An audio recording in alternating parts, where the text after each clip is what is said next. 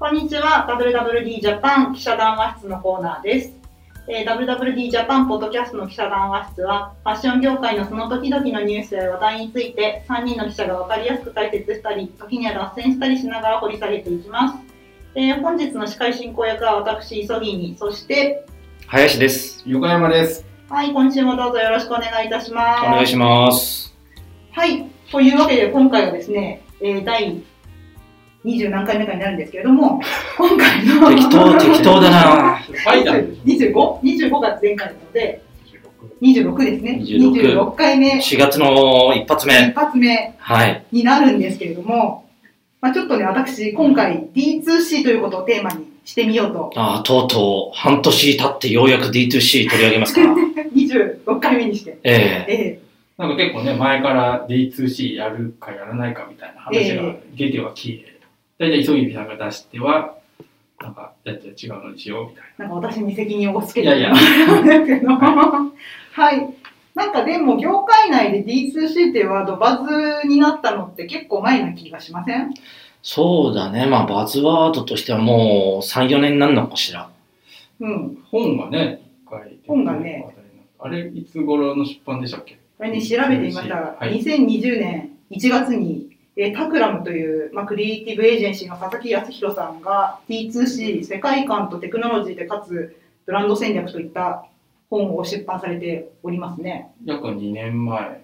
本はね。う。うんん。でもまあ、その時がちょうどこう、盛り上がりがこう、最高潮に達するちょっと前みたいな。まあ、日本だとね。日本だとっていうイメージですけど。そうそう。あの頃、いろいろ取材行くと、いや、うちも D2C 始めますわ、みたいな話をよく聞いたかなというふうに思いますよね。うん。まあね、でもなんか、ちょっと結論を先取りしてしまいますけど、うん。これ別にバズワードにするようなうん。ものではないんじゃないかということですよね。まあ、そうね。今日話したいことは大体そういう話にうん。なっちゃうんだけれども、そもそも D2C って何ですか？まあ、D2C って何ですかという話。定義。はいうん。磯見さんお願いします。はい。まあ、直訳だとダイレクトというコンシューマーなので、顧客直結直結型ビジネスとかとよく当時、2020年その頃書いた記事には私も書いておりまして、まあ、なんていうんですか、こう、間に挟まない、お店とかを挟まずに、そのままお客さんに、まあ、EC で届けるっていうことが、ネット通販サイトで直接届けるええっていう。でネこット通販専業ブランドとどう違うんですか？っていう話もよく上がるじゃないですか。はで、ここでいきなりその佐々木さんのさっきの本の作者の方の話に戻っちゃって、はいい、きなり確信だとは思うんですけれども、なんか佐々木さんにその2020年の1月か2月にインタビューした時におっしゃってたのが、まあ、そういう EC とかで売っていくってことは EC のレビューにものすごくいっぱいお客さんの声が集まる。ここもっとこうして、あそこもっとこうしてくれたら誕生日プレゼントにいいのにとか。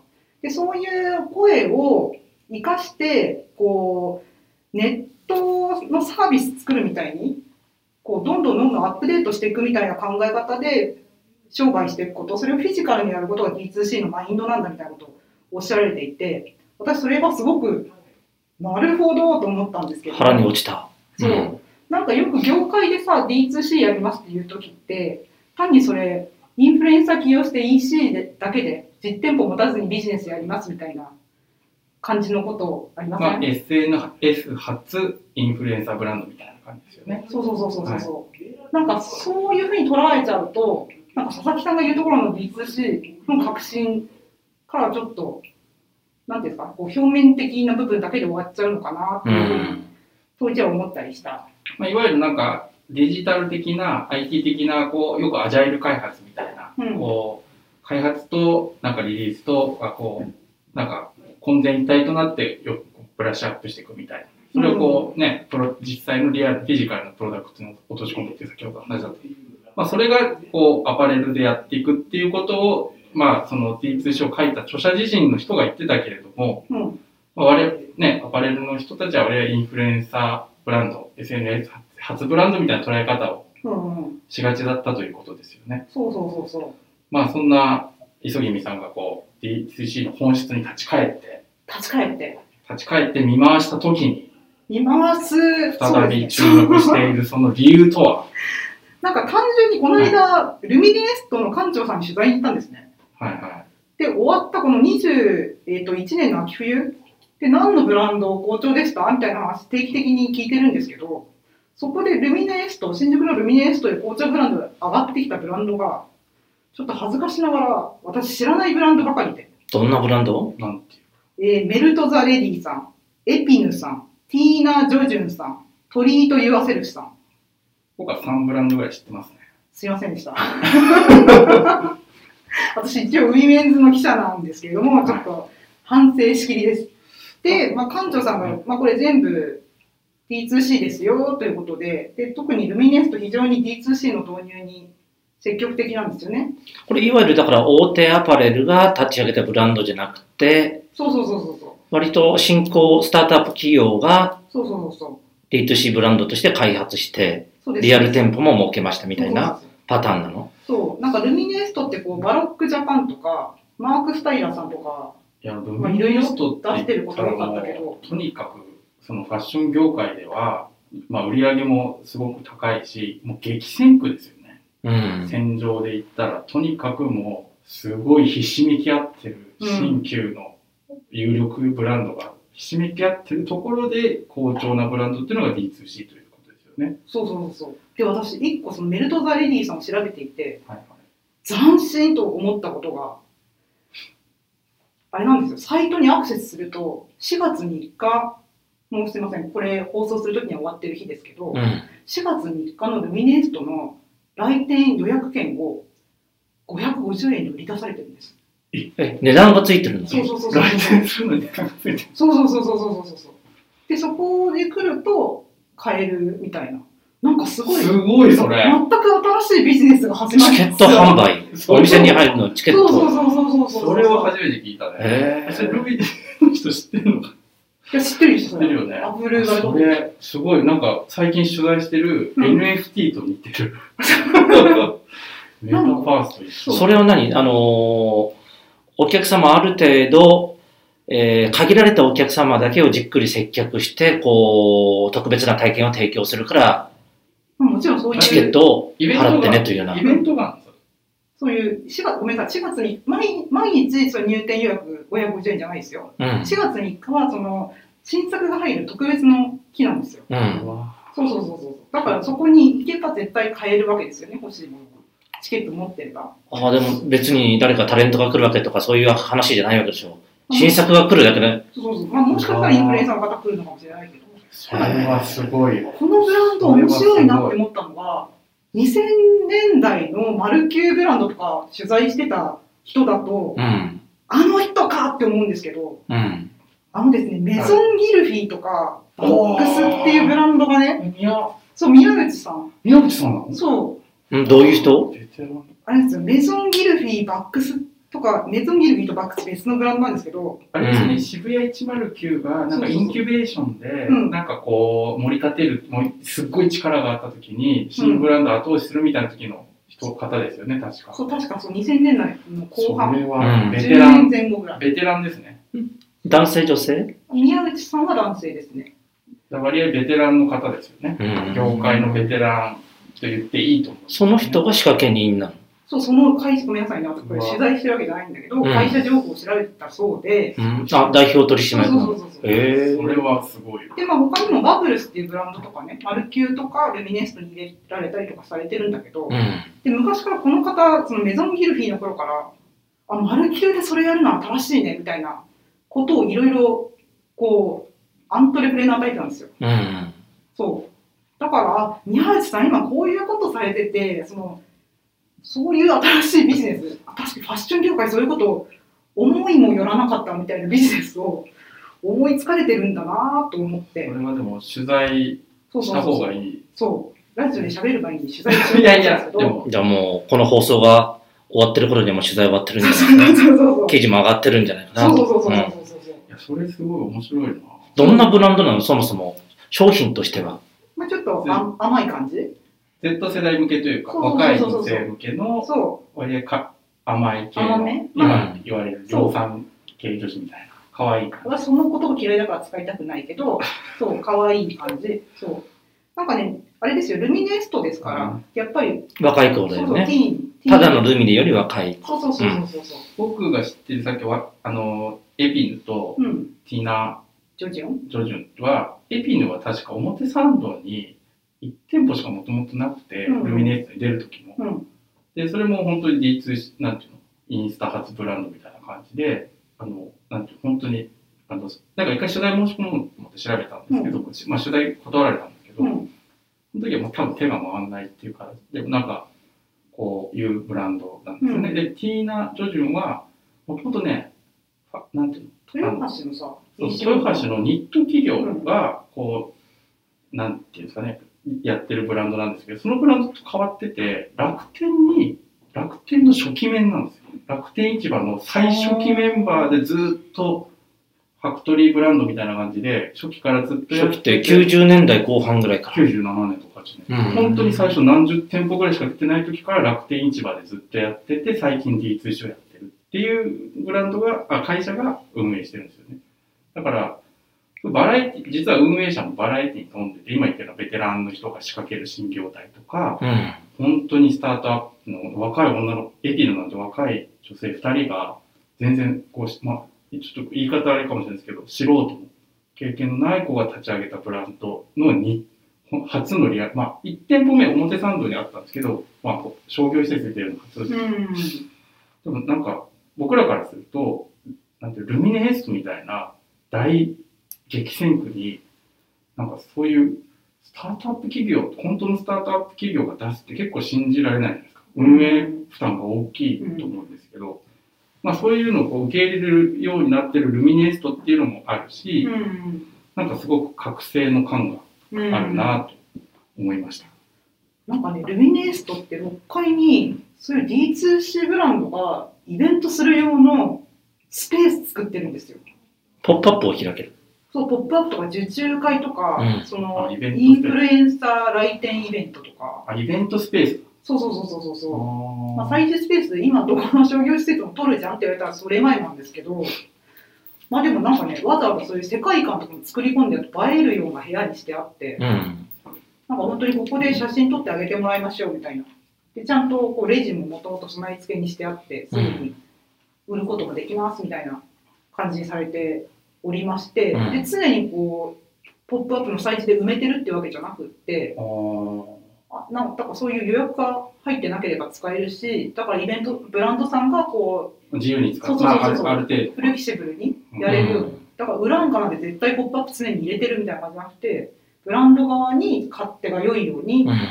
作ってらっしゃる。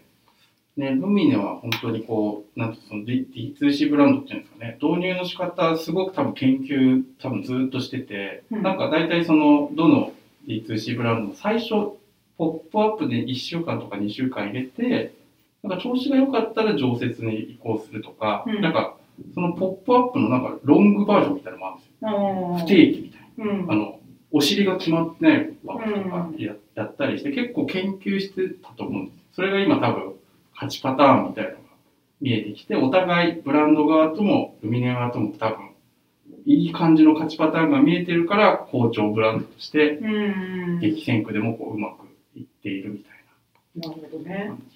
流れでなんとなく聞いてきちゃったけれども、はいお店の話じゃないですか、ずっと。うん D2C ってもうお店持つのが当たり前なんですか？そうですよ。そうですよね。なんか今、ネットの話じゃなくて、限りなくお店の話、ルミネスとかも入って聞いたけども、ネットから始まったけれども、もうみんなお店を持ってるというような感じなんですか？成功したところは。まあ、なんかその佐々木さんが本の中で書いてたのは D2C って結局ステージの名前だからなんだろう20億30億ぐらいの時だからみんな結局はもっと大きくなろうと思うとあ通過点だというそうそうああね最初は D2C でスタートして、うん、その後こう、出世魚のようにビジネスモデルが変わっていく。っていうのがまず一つと、うん。でもう二つ目がその本のタイトルも世界観とテクノロジーでかつブランド戦略でその世界観うん。お店ってやっぱ世界観作るのがやりやすいんだって思ったのがそのあれなんですよルミネエストでその取材した帰りに店頭全部見てきたんですけどうん。なんかね明らかにね店の内装にかけてるお金がこの横のなんでしょう普通の多店舗化しているブランドよりも違うと思う。えええそんな違うんだ。だってお店の中にわざわざもう一回小部屋作ってあったりとかして。へすごい面白いね。そうそうそうそうそうそそれは多店舗化しないから、その、ここぞと決めたところに、う。店舗に映える。映えるやつに投資をできるってことなのかな。私がそれは答えます。うん。お願いします。あの、なんか、こう D2C の走りっていうんですかね、ウィメンズブランドの走り、エイミー・ストワールっていうブランドがあって、で、まあ、あの、ルミネにも出店してると思うんですけど、彼、そのエイミー・ストワールのを率いるドットワンっていう会社のあの CEO にインタビューしたときに、あの、藤井 CEO が言ってたのが、あの、なんですかね、大体売り、まあ、そエイミー・ストワールとか、まあ、エイミー・ストワールって売り上げが大体30億ぐらいなんですけど、7割から8割があの EC なんですよね。7、8割が EC。で、残りの3割がリアル。で、もちろん EC 初なんで、EC があって、そその後に出店してるんですけど、やっぱりそのエイミー・ストワールのやり方ってすごい面白い面白いというか、あの、なかなか痺れるやり方で、とにかく EC で売って知名度を上げる。そうすると、出店してくれってオファーがうん。来るんですよね、商業施設側から。で、すっごい来たらしいんです。エイミー・ストラで話題になったんで。だから、その、ブランド側も出店する商業施設をすごく選べたと。うん。で、そのルミネとかパルコの一番手。一番いいところに入れていくみたいな。で、そうすると、で、彼が言ったのが、その、じ自分たちはネット通販で売ってるから、その分店舗に投資できると。うん。いうことは結構はっきり言ってて、その、なんていうんですかね、なんか多分か、コストの考え方が違うんですよね。うん。今までのアパレルだったら、売れたらそれを多店舗化して、で、それをこう割り、何あ、なんていうか、大体20店舗出すんだったら店舗はいくらぐらい、1店舗このくらいのお金かけてみたいな考え方なんですけど、結構ね、1店舗1店舗に投資して、その分こう、なんていうロイヤリティとか世界観っていうのを店舗では見せるみたいな考え方をしているってことは言ってましたね。多店舗化をあんまり前提とはしないわけですね。してないんですよね。うん。店舗化っていうのを考えてないというのが彼の言い方ですよね。うんうん。でもさ、前提とはしていなくても、なんでしょう。もともと D2C として始めたのが、その、その時やれる手法が D2C だったからだっていう言い方をされるデザイナーって結構いるじゃないですか。ああ、もともと店舗に投資するほどお金がなかったけど、EC だったら割と手軽に始められると。そうそうそう、う。ん。だからそういうネットマインドでフィジカルなものを作るとかそういう話とは別で、うん。やっぱりその EC で始めないと最初はできなかったみうんたいな。うんまあ、そうですよね。例えばその非常に大人気アメリヴィンテージの黒石直子さんとかもまさにそういうふうにおっしゃるけれどもでもあそこももう今結構多店舗展開されてて21年7月期で37億円売り上げ高、先週あれですよね。名古屋でお店見られたりとか。あ名古屋の、えー名古屋市長してきたんですけれども、名古屋駅にある高島屋、えーゲートタワーモールか。もう名古屋中京地区の今一番注目されている。そうですね。えー、有力ブランドが一番しのぎを削ってるようなところの、あれは2階なのかな ?2 階が一番人の出入りが激しいメイン、メインフロアになるんだけども、そこの入り口の一番いいところうに、ん。アメリヴィンテージ入ってるんですよね。私写真でしか見てないですけど内装もあそこも凝ってません？なんか。ちょっとなかなかね、世界観というか、うん。一見すると入り口狭くて入りづらいようなうん感じで、ちょっと中に入らないと様子が見えないみたいな。うんで、あそこも確か、その、中国に1店舗あるのと、まあ、あとはヴィンテージだけ、ヴィンテージのああいうバッグとかだけを売ってるセレクトショップも入れて、今もう6店舗ぐらいかな。うん。あるんですよ37億円で6店舗。そうそうそうそうそう。少ないですね、普通に考えたらね。まあでもその、なんていうんでしょう。B2C だからそうですよね。EC だけでしょっていうのとはちょっと。まあ、D2C がその、ある一つの段階だとすると、うんもう30何億円になるともう次のステップにになっていくなっていくっていう、あんまり D2C って冠つけずにうん。やっていけるみたいな感じブランにドっていうことですよね。なっていくのかな？う。うんん。でも新しい生態系ですよね。ルルミネのエストの人なんかは、その D2C ブランドのその好調ブランドのこと、なんか、なんて言ってるんですか？彼らから見ると D2C ブランドの強みとか特徴ってどういうふうに見てるんですか？まあでもやっぱりその、内装うんうのん。すごく他とは違うっていう話はうんされていたっていうのあと集客力。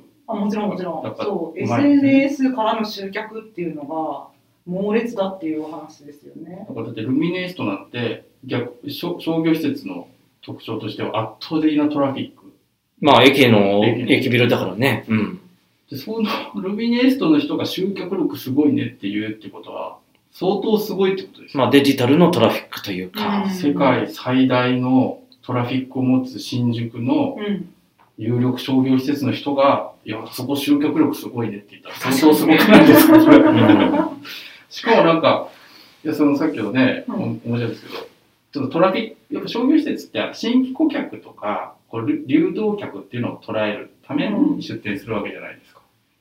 だけど、SN、それ D2C の場合だとやっぱ SNS の使い方がうまいから、うん。自分たちで集客もうん。ね、できるっていうところがすごいなと思います。で、あとさっきのブラウザだと逆にこう、お金をね、だってこ新しいね。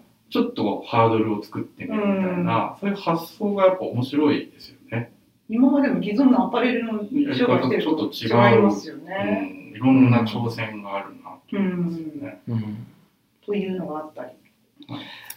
聞いてて思ったのが、うん僕はまあ、この業界入って20年ぐらい前に入ったんですけれども、その時に SPA、うんうん。製造小売。うん。というのがちょうど、まあ、黎明期からこう、ぐーんと来てるところでユニクロだとか、当時はまあ、ワールドも SPA の旗振って、いろんなところみんな SPA の旗振ってと。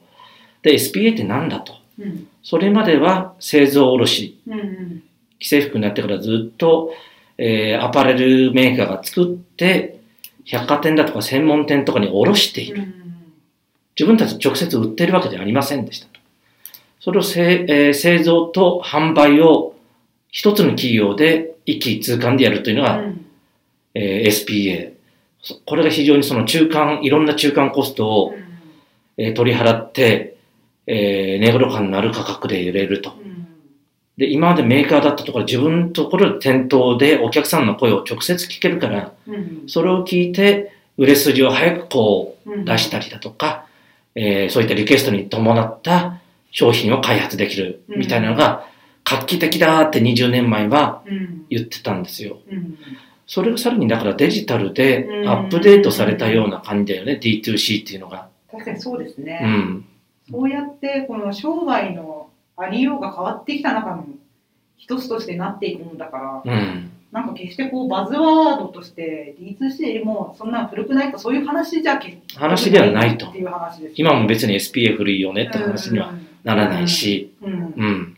まあね、だからそうそうそういうふうに考えると製造小売に次ぐその新しい注目すべき業態、ビジネスモデルっていうのが D2C なのか、なんでしょうかっていうところなんでしょうかね。うん本当にその本命、次世代、本命ビジネスモデルと言っていいのかどうかっていうところは、うんところはどうなんですか？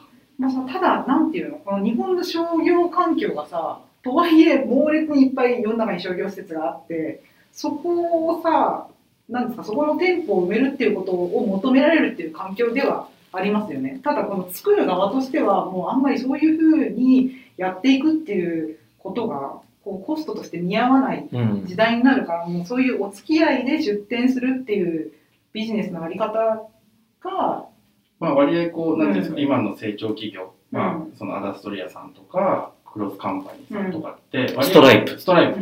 ストライプさんとかって面を抑えるっていう形で、うん。商業施設のこう、とにかく新しい大型商業施設が出てきたら、うん。新しいファッションビルが出たら、とりあえずその面を抑えていくぞっていううんやり方で、まあ、ある種成功してきたと思うんですけど、今ってやっぱり採算とかっていうのが重要なので、うん。必ずしもそのやり方で、あの、うまくいくかって言われると、ちょっとわからないかもしれない。うん。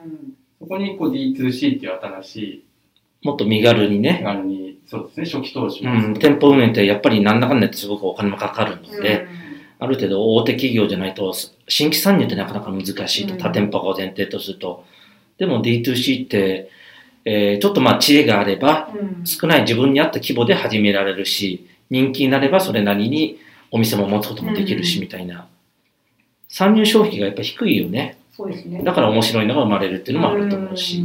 まあ、アパレルにもあってますよね。価値観が多様化する中で、ちゃんとコミュニティをこう、ちゃんとキャッチしてやっていくみたいなやり方っていうのは、時流にすごく合ってるなと思うんですけど、う。うんん。まあ、一方で課題で、その、ね、今もう、製造効率とかユニクロさんみたいな日本最大の、あれを、ね、誕生させたわけですよ。最後、課題、ユニちょっとは挟んでいいですか？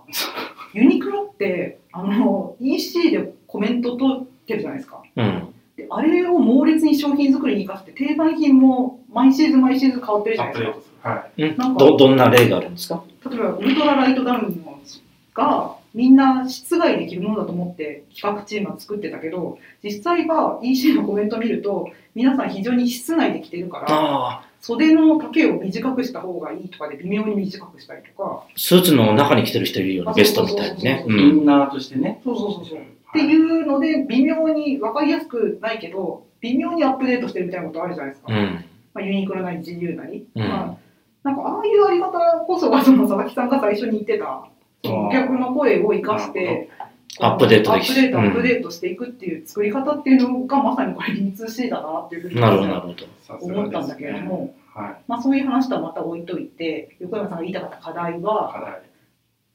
課題、僕が、最後、いや、ちょっとえっと、課題、やっぱりこう、僕がちょっと見てると、うん。意外にこう、なんか、結構その、既存のアパレルで言われてきた、うん。あの、なんていうんですか、つまずきやすい在庫問題とか、うん。品質問題で結構つまずくうん、D2C ブランド意外に多いなと思ってて、うん。でやっぱ新規参入のブランドが多いから、うん、なんていうの、ベテランのブランドだったら、こんなことで失敗しないのに、うん。みたいなところで結構つま、あの、意外にこう、過去のノウハウが、まあ、共有されてないっていうこともあって、うん、つまずくことが多いなっていう、なんか、感印象はありますね。うん。なんかさ、こう実際に Google でさ、D2C ブランドとかで検索すると、この検索する関連ワードとかにパクリとか出てきて、うん。あななんか多分さ、そういうこれはやっちゃいけないんでしょみたいな、そういう業界の慣習の度合いとか、うん。あもう多分、もしかしたら見えていないブランドもあるのかもしれないな結構無邪気に、うん。あの、なんか、なんかセリーヌとかなんかに、あ、そうそうそう。しましたみたいなことを結構こう、インフルエンサーでディレクターの人が結構言ってますよね。うんうん。だからそういうまあ参入障壁低く始められるからこそ、まあ、あとね、SNS ならではっていうのもあるし、あと結構在庫とかね、あの、なんか消化率とかこう、お客様の声聞いてるって言ってるのに、まあやっぱロットっていうのも必要だし、うんやっぱそれはね、サプライヤーとか縫製工場のあれがあるんで、なんかうまくや、うまいやり方っていうのはあると思うんですけど、結構無邪気に作って、なんかね、この前の、あの、ポッドキャストに出てもらって、えっ、と、GVO、うん。 Good Vibes Only の野田さんも在庫問題でつまずきそうになったっていういうくらい、よくつまずきますよね。まあ、そこら辺の発注する量の精緻に決めていくっていう MD のあり方って本当にファッションビジネスの一番うん。難しいところなので、まあけうん。うん、そうですね。はい。という、もう時間が結構押してて、すいません。いいえ、そうそう、まとめに入っていただいた。なんかちょっとまとめてほしいですね。まとめというか、まあ、さっき林さんが言ったことになるけれども、まあ、そういう、なんていうんですかね、D2C っていうものがこれからのビジネスの、なんていうんですか、あり方としてもっともっと広がっていくんだろうなと思いますし、もバズワードとか言ってる段階ではないということですね。で商業施設も目を皿のようにしてそのみんなあれなんですって。出店の依頼も DM でされるんですって。うん。うん。普通って今までこう営業が挨拶に行ってみたいなそういう話じゃないですか。もうだからそういうものではなくなり商習慣も変わり。それに伴い D2C ブランド側もちゃんと商習慣で学ぶべきところは学びっていうふうになっていくとより面白くなるんじゃないでしょうかいかがですか？うん。なんかね、やっぱアジャイル型のそういうビジやり方っていうのは学ぶ、既存のね、うんブランドも学ぶべきところ多いし、まあ、ユニクロさんなんかはすごくうまく取り入れて、商品をブラッシュアップにもやってるっていう話もあったんで。そうその入店にねはい。入店にお金払うとかそういう考え方もねはいはい。というわけで今回は D2C でお送りしました。また来週もよろしくお願いします。よろしくお願いします。また来週。